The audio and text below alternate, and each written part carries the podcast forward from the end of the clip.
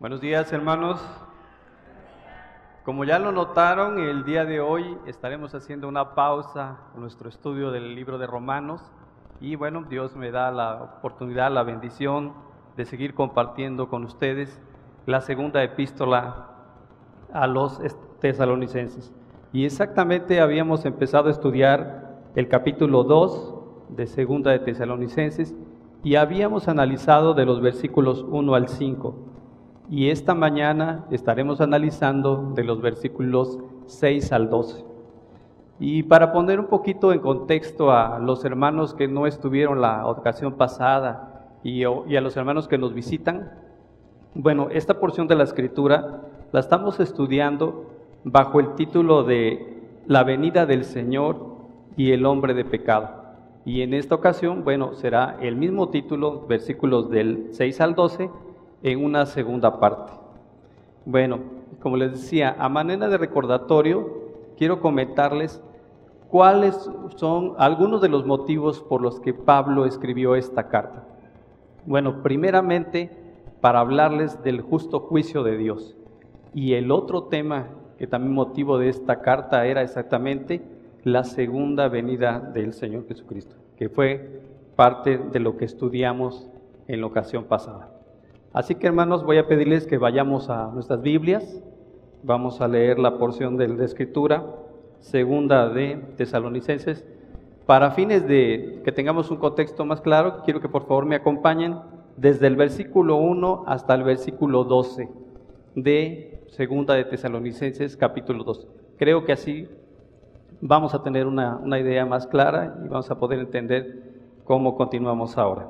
Dice la palabra de Dios, pero con respecto a la venida de nuestro Señor Jesucristo y a nuestra reunión con Él, les rogamos, hermanos, que no sean sacudidos fácilmente en su modo de pensar, ni se alarmen, ni por espíritu, ni por palabra, ni por carta, como si fuera de nosotros, en el sentido de que el día del Señor ha llegado. Que nadie los engañe en ninguna manera porque no vendrá sin que primero venga la apostasía y sea revelado el hombre de pecado, el hijo de perdición. Este se opone y se exalta sobre todo lo que se llama Dios o es objeto de culto, de manera que se sienta en el templo de Dios presentándose como si fuera Dios.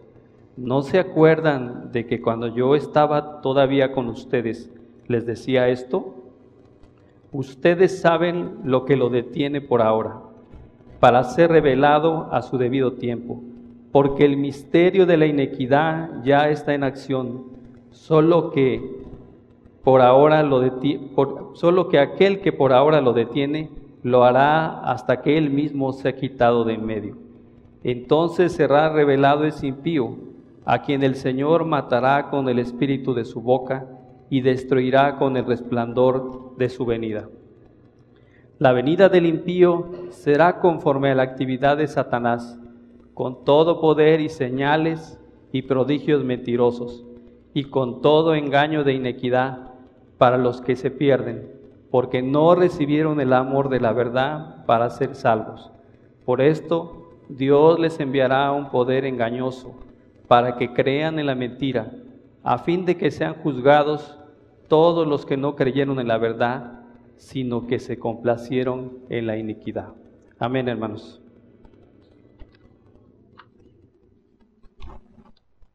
Bien, vamos a poner en las manos de Dios este tiempo, hermanos. Padre bendito Señor, esta mañana, primeramente te quiero pedir por mí, por el privilegio que me has dado hoy de predicar tu palabra, Señor. Te pido, Señor, que aún de mis a pesar de mis limitaciones y del error que pueda tener, Señor, que en ningún momento se demerite la autoridad de tu palabra, Señor. Ruego a tu Santo Espíritu, Señor, porque nos ayude a ver con claridad el mensaje de hoy, Señor. Pero sobre todo, Padre, que en todo momento sea exaltada la obra de tu Hijo Jesucristo. Te lo pedimos, Señor, en, aquel, en el nombre que es sobre todo nombre, el nombre de nuestro Señor Jesucristo. Amén. Bien, Pues nuevamente, como les decía, quiero, esta ocasión vamos a estar eh, abarcando los versículos del 6 al 12, pero quiero recordarles algo de lo que vimos en el versículo, del versículo 1 al 5. Si recuerdan por ahí, dice, estaba hablando de la venida de nuestro Señor Jesucristo. Uno del primer versículo dice, hablar acerca de nuestro Señor Jesucristo y de nuestra reunión con Él. En el versículo 2, Pablo les estaba diciendo, que no se dejaran mover fácilmente de su modo de pensar, que no se turbaran. Eso les dijo en el versículo 2. Y les advierte que estén atentos. Más adelante les dice que estén atentos porque no sea que sea por algo espiritual, alguien que diga que ha recibido un mensaje extraordinario, un apóstol o un profeta, dice, o por palabra, un falso predicador, alguien que les predique de una manera falsa o por una carta diferente. De hecho, también analizamos en la ocasión pasada que hubo cartas falsas, falsas que habían enviado a los hermanos diciendo que Pablo las había escrito y que les hablaba ya de que había ocurrido esta segunda venida. Y Pablo termina diciéndolos en los últimos versículos del 1 al 5 que no se dejaran engañar por una razón, porque para que esto ocurriera la venida del Señor, tenía que haber ocurrido la apostasía, pero no una apostasía cualquiera, sino que era una apostasía que tenía características específicas.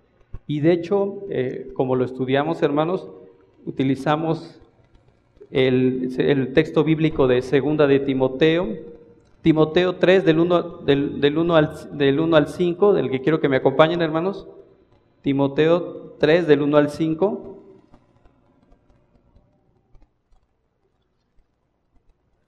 para recordar cuáles eran las características.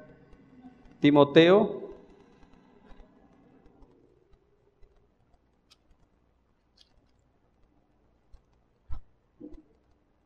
dice, muy bien, dice, pero debes saber esto, que en los últimos días vendrán tiempos difíciles, porque los hombres serán amadores de sí mismos, avaros, jactanciosos, soberbios blasfemos, desobedientes a los padres, ingratos, irreverentes, sin amor, implacables, calumniadores, desenfrenados, salvajes, aborrecedores de lo bueno, traidores, impetuosos, envanecidos, amadores de los placeres en vez de amadores de Dios, teniendo apariencia de piedad, pero habiendo negado su poder, a tales evita.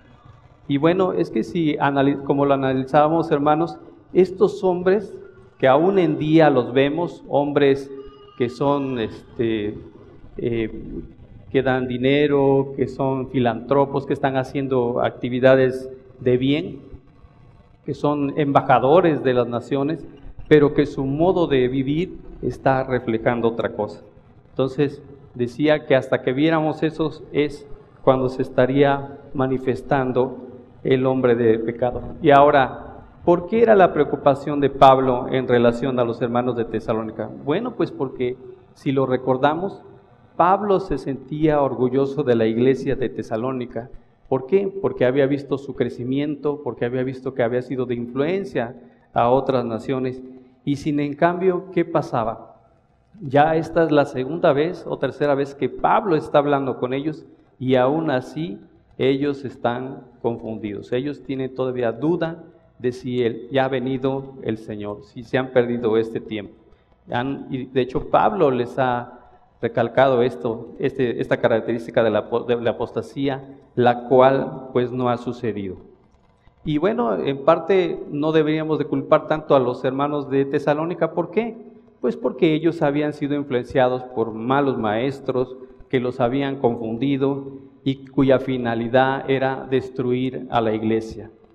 Y bueno, como dice su palabra, gracias a Dios, en Romanos 11:5, dice que a pesar de que han existido estos hombres, el Señor siempre ha provisto un remanente de sus escogidos, hombres fieles que aman el Evangelio. Y damos gracias a Dios, hermanos, porque esos hombres existen hasta el día de hoy.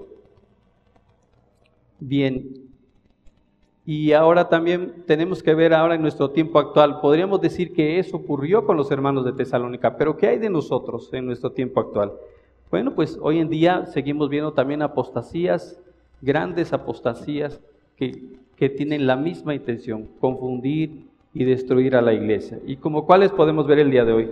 Bueno, pues seguimos viendo el auge de las iglesias que proclaman el Evangelio de la Prosperidad. Seguimos viendo el supuesto avivamiento del Espíritu Santo. ¿sí? Todavía por ahí hay el saco mágico y el chicle mágico y muchas cosas que seguimos viendo actualmente. Eh, desgraciadamente también el, movimientos como el empoderamiento de las mujeres y otros más como son los movimientos que apoyan la diversidad de género. Y esto sin decir que los eh, cristianos debemos tener homofobia a estas circunstancias, pero sí debemos orar por estas, estos eh, hombres y mujeres que se han desviado. Y bueno, y pues esto de alguna manera se ha filtrado a las iglesias también de nuestro tiempo. Bien, en Mateo 16, 18 podemos leer lo siguiente. Dice, yo también te digo que tú eres Pedro, y sobre esta roca edificaré mi iglesia, y las puertas del Hades no prevalecerán contra ella. ¿Por qué, ¿Por qué comento esto, hermanos? Porque a pesar de la apostasía y la maldad que existe hasta nuestro tiempo, nunca el demonio va a poder derrotar a la iglesia, a la iglesia que busca del Señor, que gusta y que ha sido llamada por Él. Bien, pues después de esto, hermanos, vayamos ya a los versículos que nos ocupan el día de hoy. Así que les voy a pedir que vayamos al versículo 6. Vamos a iniciar con el análisis del versículo 6. Dice la palabra de Dios, ustedes saben lo que lo detiene por ahora para que sea revelado a su debido tiempo. Y bueno, hermanos, casi siempre que iniciamos un versículo decimos, bueno, vamos a tal concordancia, vamos a ver qué dice la palabra de Dios. Pero esta mañana, hermanos, en este versículo 6, quiero decirles, hermanos, que no hay tal versículo, no hay tal concordancia. Por alguna razón, así como Dios ha permitido que haya eh, porciones de su palabra que no han sido reveladas a nosotros, de la misma manera, Pablo, claro que habló con los hermanos de Tesalónica, por eso les dice, ustedes lo saben qué es lo que lo detiene, pero fuera del texto no podemos decir una cosa, no, dice, no hay un versículo, les decía yo, que nos esté hablando de qué es lo que lo detiene.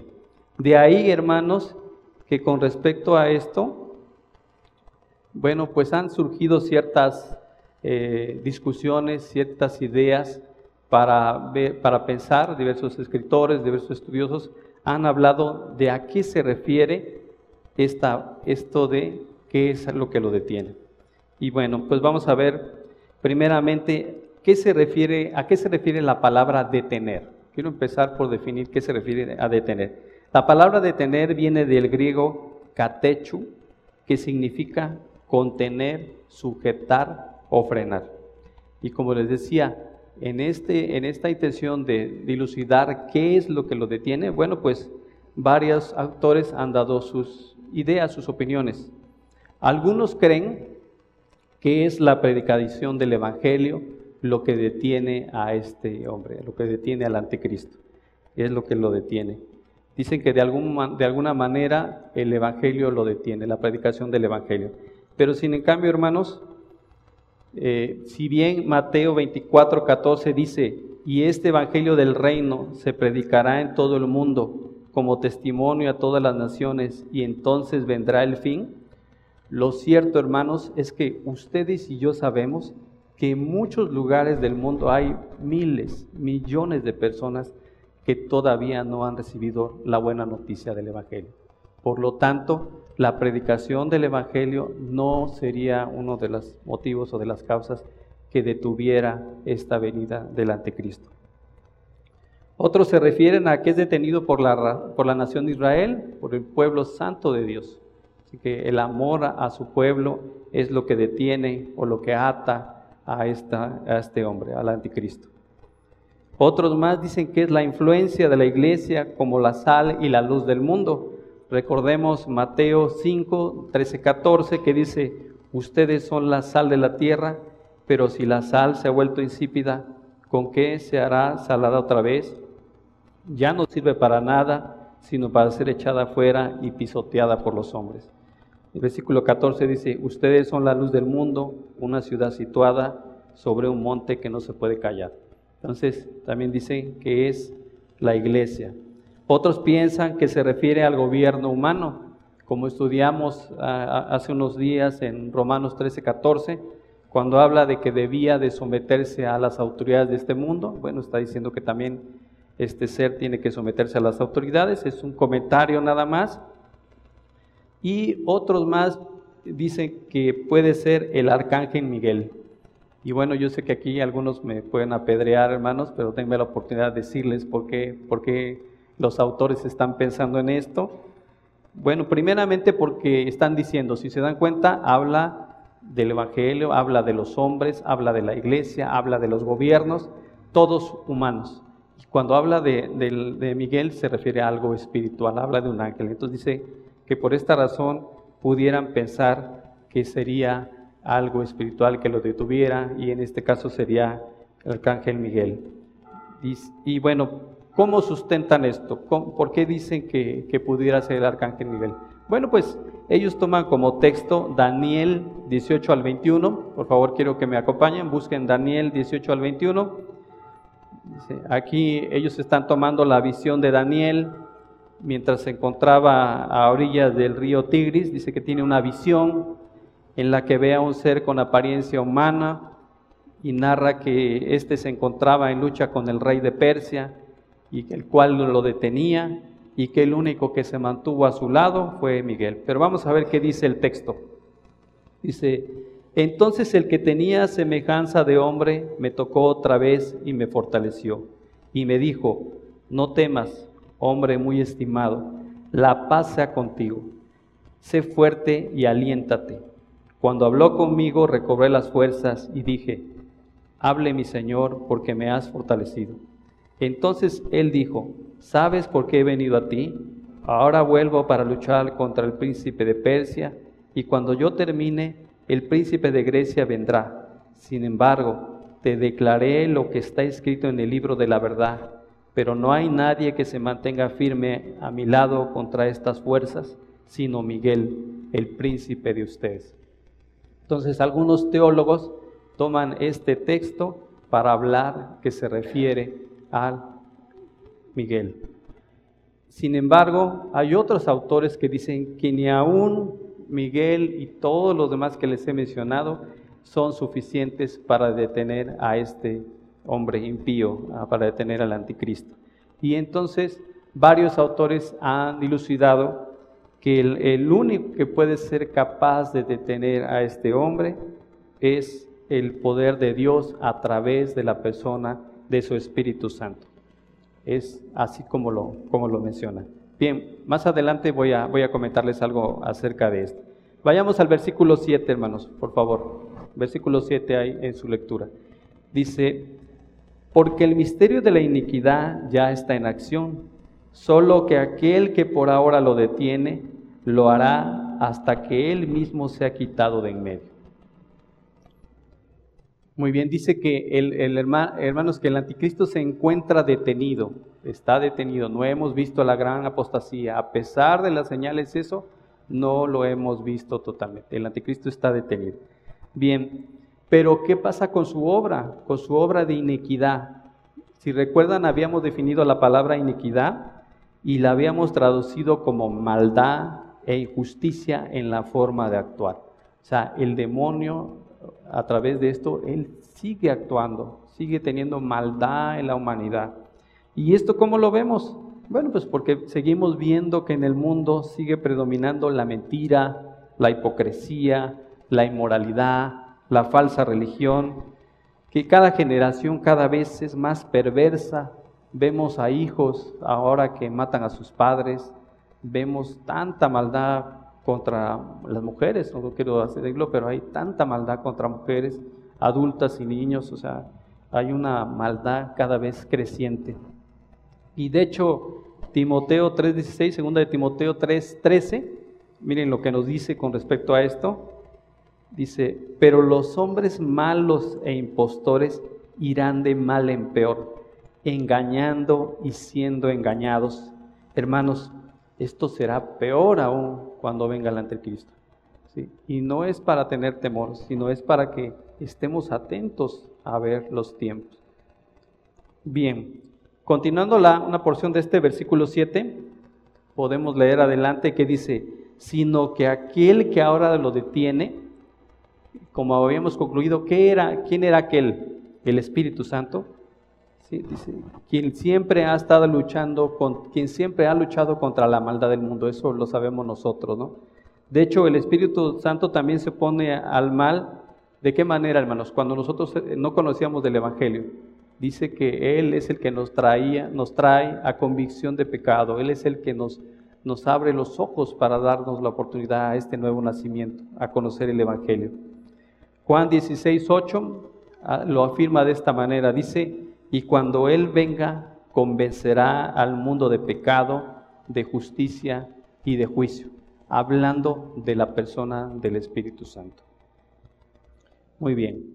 Ahora, en la segunda porción de este versículo, versículo 7, dice, la frase será quitado de en medio. ¿A qué se refiere? ¿A qué se refiere en esta parte cuando dice que será quitado de en medio? Bueno, no se refiere, por supuesto, a que el Espíritu Santo será quitado del mundo, porque eso es imposible, hermanos. Sabemos que el Espíritu Santo es Dios, es, una de las personas de, Dios y por lo tanto tiene las mismas características y los mismos atributos que Dios Padre y que Dios Hijo. Y por lo tanto Él es omnipresente, no se puede quitar. Pero entonces, ¿a qué se refiere cuando dice que será quitado de en medio? Bueno, si así lo entendemos que el Espíritu Santo está obrando para detenerlo, quiere decir que cuando llegue el tiempo y el Señor lo permita, esa, esa obra, esa, esa, forma de que está actuando será detenida, cesará su intervención y entonces se manifestará. A eso se refiere, hermanos. De hecho, también hablando de la obra del Espíritu Santo, vemos en Juan capítulo 3, del versículo 5 al 8, hablando Jesús a Nicodemo, él está hablando del nuevo nacimiento y de la obra del Espíritu Santo y nos dice, Jesús respondió, en verdad te digo que el que no nace de agua y del Espíritu no puede entrar en el reino de Dios. Lo que es nacido de la carne, carne es, y lo que es nacido del Espíritu, Espíritu es. No te asombres de que te haya dicho, tienen que nacer de nuevo. El viento sopla por donde quiere y oye su sonido pero no sabes de dónde viene ni a dónde va. Y así es todo aquel que es nacido del Espíritu.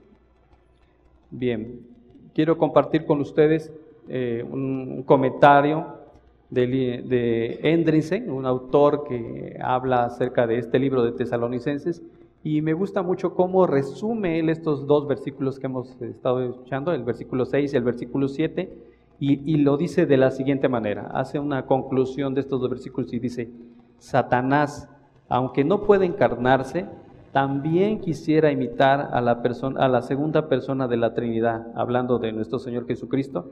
Dice, y este anhela un hombre sobre el que tendrá el control completo y quien hará su voluntad, como Jesús lo hizo con la voluntad del Padre.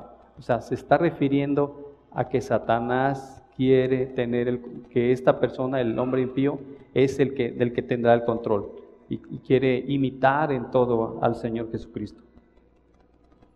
Y bueno, ese tiempo, ¿cuándo llegará, hermanos? Pues cuando el Señor lo permita. Cuando el Señor lo permita, veremos este tiempo del anticristo. Versículo 8. Dice, entonces será revelado ese impío, a quien el Señor matará con el espíritu de su boca y destruirá con el resplandor de su venida. Bien, podemos leer que dice que en su tiempo será revelado ese impío. ¿Quién? El anticristo, como hemos estado diciendo. Dice que cuando éste tenga su tiempo de gloria, cuando sea revelado y cuando esté en su tiempo de que estará triunfando. Me gusta mucho lo que, lo que dice adelante, hermanos, porque dice que sucederá. ¿Qué cosa es lo que sucederá inmediatamente? Dice, Inmediatamente después viene la sentencia del Señor. ¿Y cuál es esta? Dice que le matará con el espíritu de su boca. Es cuando, cuando este, se siente estar en la cima del poder y es cuando el Señor le destruye. O sea, vemos que se revela, pero inmediatamente en la escritura podemos ver que dice que el Señor le destruirá. Así aparece por un corto tiempo, el tiempo de la tribulación, y así también será destruido. Bien, vayamos a las escrituras a ver qué, qué nos dice en Daniel 7, del 25 al 26, hablando de este tiempo, este tiempo de, de la destrucción. Daniel 7, del 25 al 26, hermanos, por favor, me acompañan. ¿Ya lo tienen? No.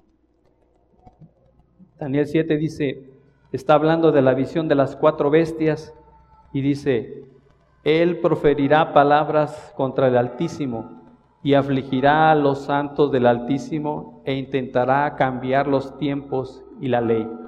Y les serán entregados en sus manos por tres años y medio, el tiempo de la tribulación dice, pero el tribunal se sentará para juzgar y su dominio le será quitado, aniquilado y destruido para siempre. Es decir, el Señor le quitará su dominio y poder para que sea destruido y arruinado. Solamente será un poco de tiempo. Ahora, eh, es importante aclarar a qué se refiere, hermanos, cuando dice que lo matará con el espíritu de su boca.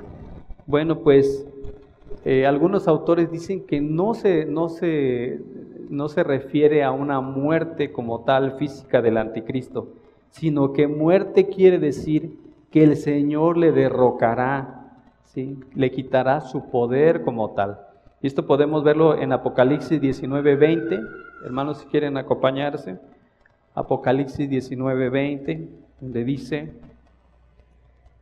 y la bestia fue apresada junto con el falso profeta que hacía señales en su presencia con las cuales engañaba a los que habían recibido la marca de la bestia y a los que adoraban su imagen. Los dos fueron arrojados vivos al lago de fuego que arde con azufre. Entonces, si se dan cuenta, dice que estarán vivos, que, mandará a Satanás y al, al anticristo al lago de fuego, pero que estarán vivos. Así lo dice. Versículo 9. Dice, la venida del impío será conforme a la actividad de Satanás con todo poder y señales y prodigios mentirosos. Estamos nuevamente, hermanos, no les comenté, regresamos a Tesalonicenses y ahora estamos en el versículo 9. Dice, la venida del impío será conforme a la actividad de Satanás, con todo poder y señales y prodigios mentirosos. Bien, y ahora vamos a analizar esta, esta venida del anticristo. ¿Cómo será? Si ustedes vemos cómo dice en el texto, ¿cómo será esta venida? Dice que será con algo de poder, así lo dice. No, dice que será con, con todo poder. Y bueno, aquí, aquí podríamos decir si entonces la escritura se contradice si sabemos que Satanás no es más poderoso que nuestro Dios. Bueno, Llegado este tiempo, el Señor permitirá ese poder a Satanás para este tiempo. Pero sobre todo a quién? Pues al anticristo. Dice la palabra, dice que eh, la venida del pío será conforme a la actividad de Satanás. Este poder que tiene vendrá de la persona de Satanás. Estamos hablando del el anticristo. Dice que este tiempo será para el tiempo de la tribulación donde se verá este poder que el Señor le dará.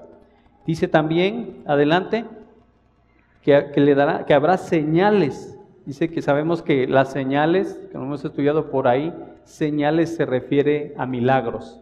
Habrá milagros. Este ser estará haciendo milagros y prodigios. ¿Qué entendemos como prodigios, hermanos? Bueno, pues entendemos que se refiere a hechos sorprendentes. Este ser hará milagros y hará hechos sorprendentes, hechos que causarán asombro, que, nos, que dejarán impactados a muchos en ese tiempo. Los que sean testigos en ese tiempo quedarán impactados. Pero hermanos, ¿qué dice la palabra? ¿Cuál es la característica de estos prodigios o de estos, de estos milagros? Dice que serán mentirosos. Dice de las señales, prodigios y señales mentirosos. Esa es la, característica de, de estas señales o de esto que estará haciendo Satanás. Y por lo tanto, bueno, ¿qué pasará con esto? Pues sí, habrá personas, habrá hermanos que serán confundidos, ¿sí? y que incluso algunas personas pues le estarán adorando a este Satanás. Versículo 10.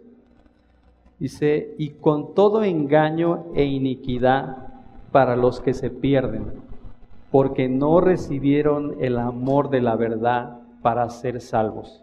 Otra vez quiero que leamos esto, hermanos. Dice, y con todo engaño de iniquidad para los que se pierden, porque no recibieron el amor de la verdad para ser salvos. Dice, ¿qué aprendemos aquí, hermanos? Si el anticristo engañará al mundo, dice, con toda iniquidad. Recordábamos otra vez iniquidad, con toda maldad, actuando con ventaja. Es decir, dice que en este tiempo él juntará todo el poder seductor del mal para tentar al mundo e, y, podrá influir sobre él, sobre alguna parte del mundo. Dice también el texto que esto será con mayor influencia sobre quienes, dice, con los que se pierden, así dice, con los que se pierden, dice la palabra. Y vamos a ver a qué se refiere con esto. En la segunda parte dice que se perdieron estas personas. Pero ¿por qué se perdieron? porque no escucharon el Evangelio, porque no lo entendieron. ¿sí? Incluso podemos algunos de nosotros, hemos escuchado el Evangelio, lo hemos entendido, pero entonces, ¿por qué se perdieron? Bueno, dice que porque, dice, la, razón es porque ellos no decidieron amar la verdad. ¿Y qué es la verdad, hermanos? Dice, pues eh, la verdad sabemos que es el Evangelio. ¿Cómo, ¿Por qué digo eso, hermanos? Algo que ya hemos estudiado también. Vayamos a Colosenses 1, versículo 5. ¿Por qué digo que el amor y la verdad se refiere al Evangelio? Colosenses 1, versículo 5, dice, a causa de la esperanza reservada para ustedes en los cielos, de esta esperanza oyeron antes en la, en la palabra de verdad, el Evangelio Dice, y hemos escuchado al Señor Jesucristo, quien es la verdad encarnada. ¿Y esto cómo, cómo sabemos también que nuestro Señor Jesucristo es la verdad encarnada? Bueno, esto lo podemos ver en Juan 14, versículo 6. Jesús nos dijo, digo, les dijo a ellos y nos dijo a nosotros cuando hemos estado estudiando su palabra, dice, yo soy el camino y la verdad y la vida, y nadie viene al Padre sino por mí. Entonces, ¿Cuál es esa, verdad? El Evangelio. ¿Cuál es el camino? ¿Cuál es la verdad? Nuestro Señor Jesucristo. Es la verdad.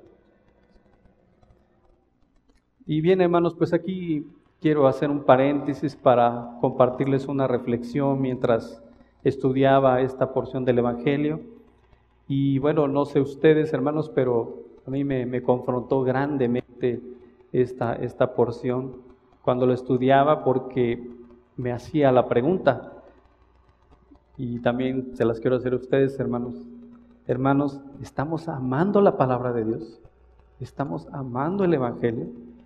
¿O estamos amando otras cosas que no son el Evangelio?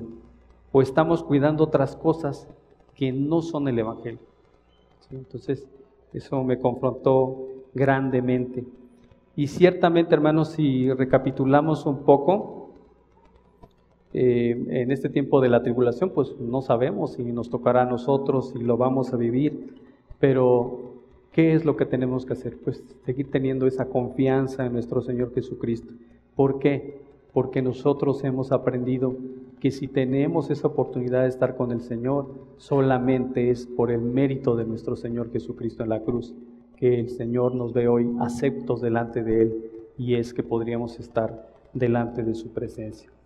Y bueno, también reflexionaba lo siguiente, hermanos, que si es verdad que nosotros no tenemos nada que ver con nuestra salvación, el Señor ha elegido a quien, a va a salvar, aún puede decir que a lo mejor no se comporte perfectamente, pero el día en que venga el Señor estará allí y solamente podemos deciros que es por la gracia de nuestro Señor que Él permitirá que a pesar de nuestros pecados y eso, podamos estar ahí, podamos eh, ser eh, dichosos de participar en esto, de su en su bendición y en su salvación.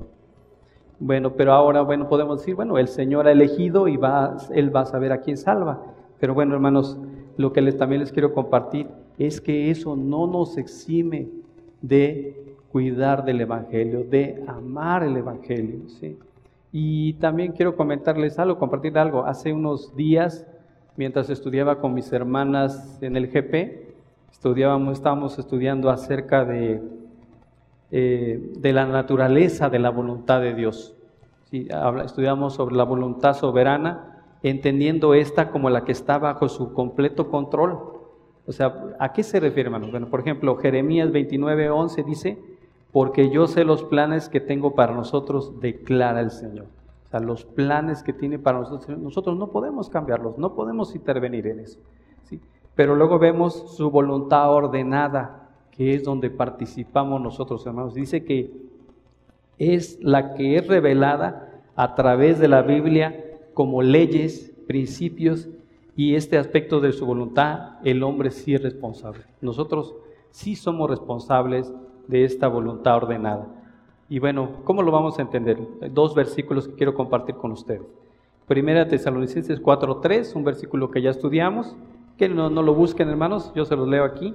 Dice, porque esta es la voluntad de Dios, vuestra santificación, es decir, que os abstengas de toda inmoralidad sexual pero ¿qué hacemos nosotros, hermanos? El Señor nos da este mandato, pero el hombre tiene la libertad y se involucra de participar en la inmoralidad sexual. ¿Sí? Luego dice 2 de Corintios 6, 14, dice, no te unas en yugo desigual como los incrédulos. Y los hombres, hermanos, se unen en yugo desigual, aun cuando el Señor nos ha dado en su voluntad ese mandato. Entonces, ¿por qué quiero reflexionar esto con ustedes, hermanos? Porque la pregunta es, ¿tienes amor por el Evangelio? ¿Sí? ¿Vas a estar, te preocupa saber que los que se perdieron no fue porque no escucharon el Evangelio, no fue porque no lo entendieron, fue porque no lo amaron. Y en eso sí tenemos responsabilidad, hermanos, en amar el Evangelio. Bien, continuemos con el, con la reflexión, con el, texto de hoy, hermanos. Vamos a los versículos 11 y 12. Vamos a terminar ya estos versículos 11 y 12 y bueno, aquí quiero compartirles, dice el versículo 11 y 12, dice, por esto Dios les enviará un poder engañoso para que crean en la mentira, a fin de que sean juzgados todos los que no creyeron en la verdad. ¿Qué dijimos que era la verdad? El Evangelio sino que se complacieron en la iniquidad. Y bueno, para estos dos versículos, hermanos, estos dos versículos que estamos terminando, el 11 y el 12, pues quiero decirles que eh, la exégesis, la interpretación no es mía, el mérito es del pastor Miguel Núñez. ¿Por qué? Porque creo que de una manera excepcional él transmite, el Señor le da la oportunidad de transmitir estas verdades del Evangelio en estos dos versículos. Y Él lo hace de una manera muy práctica. Cinco preguntas, hermanos. Cinco preguntas que nos van a decir qué es lo que el Señor quiere decirnos en estos dos versículos. Primera pregunta, dice, recuerden, leímos el Evangelio, porque por esto Dios los enviará, les enviará un poder engañoso para que crean en la mentira, a fin de que sean juzgados todos los que no creyeron en la verdad sino que se complacieron en la iniquidad. Bien, vamos a ver. Pregunta número uno. ¿Quién es la persona que les envía un poder engañoso? Dios, dice el versículo. Por esto Dios les enviará. Entonces, pregunta uno. ¿Quién es la persona que les envía un poder engañoso? Dios. A esas personas que no, que no creen en el Evangelio, que no han cuidado del Evangelio. Pregunta número dos. ¿Cuál es el propósito de ese poder engañoso? Ahí está la respuesta en el versículo, hermanos.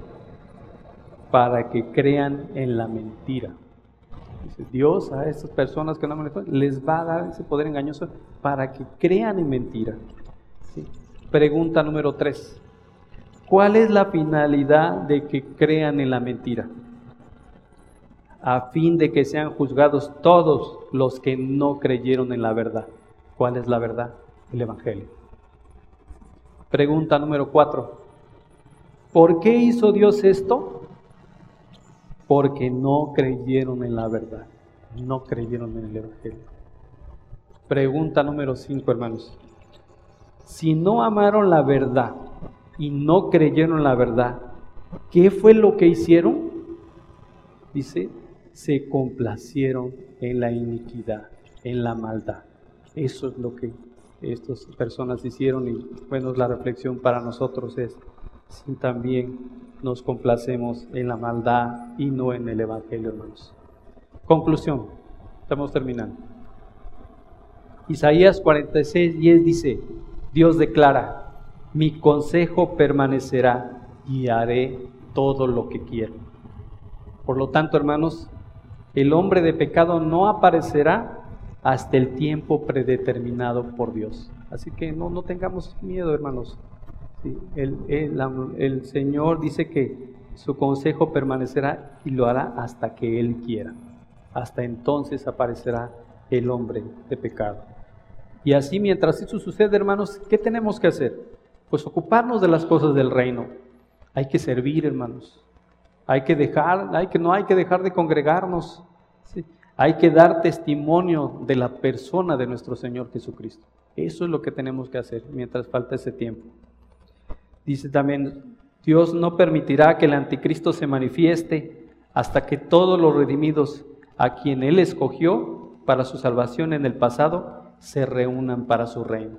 Hasta entonces no vendrá el anticristo. el Mesías verdadero se reveló cuando él vino el cumplimiento del tiempo de Dios y envió a su Hijo. El último falso Mesías también se manifestará en el tiempo perfecto de Dios, cuando Dios lo permita. El no amar el Evangelio, el no creer en el Evangelio, tendrá consecuencias eternas. ¿A qué me refiero? Pues que nos puede llevar a una muerte eterna, nos puede llevar a no heredar el reino de Dios. Y bueno, hermanos, eh, coincido con el pastor Miguel Núñez también, dice que si yo les doy una receta a ustedes y no la cumplen, pues no va a pasar nada. O sea, puede ser que empeore su salud, puede ser que no les hagan las medicinas, no pasa nada. Pero si no amas el Evangelio, tendrá consecuencias eternas. Entonces, hermanos, esa es la tarea, reflexionar si estamos amando el Evangelio. Bien, vamos a orar, hermanos, para terminar. Padre, gracias por la oportunidad de ser bendecidos con la exposición de tu palabra.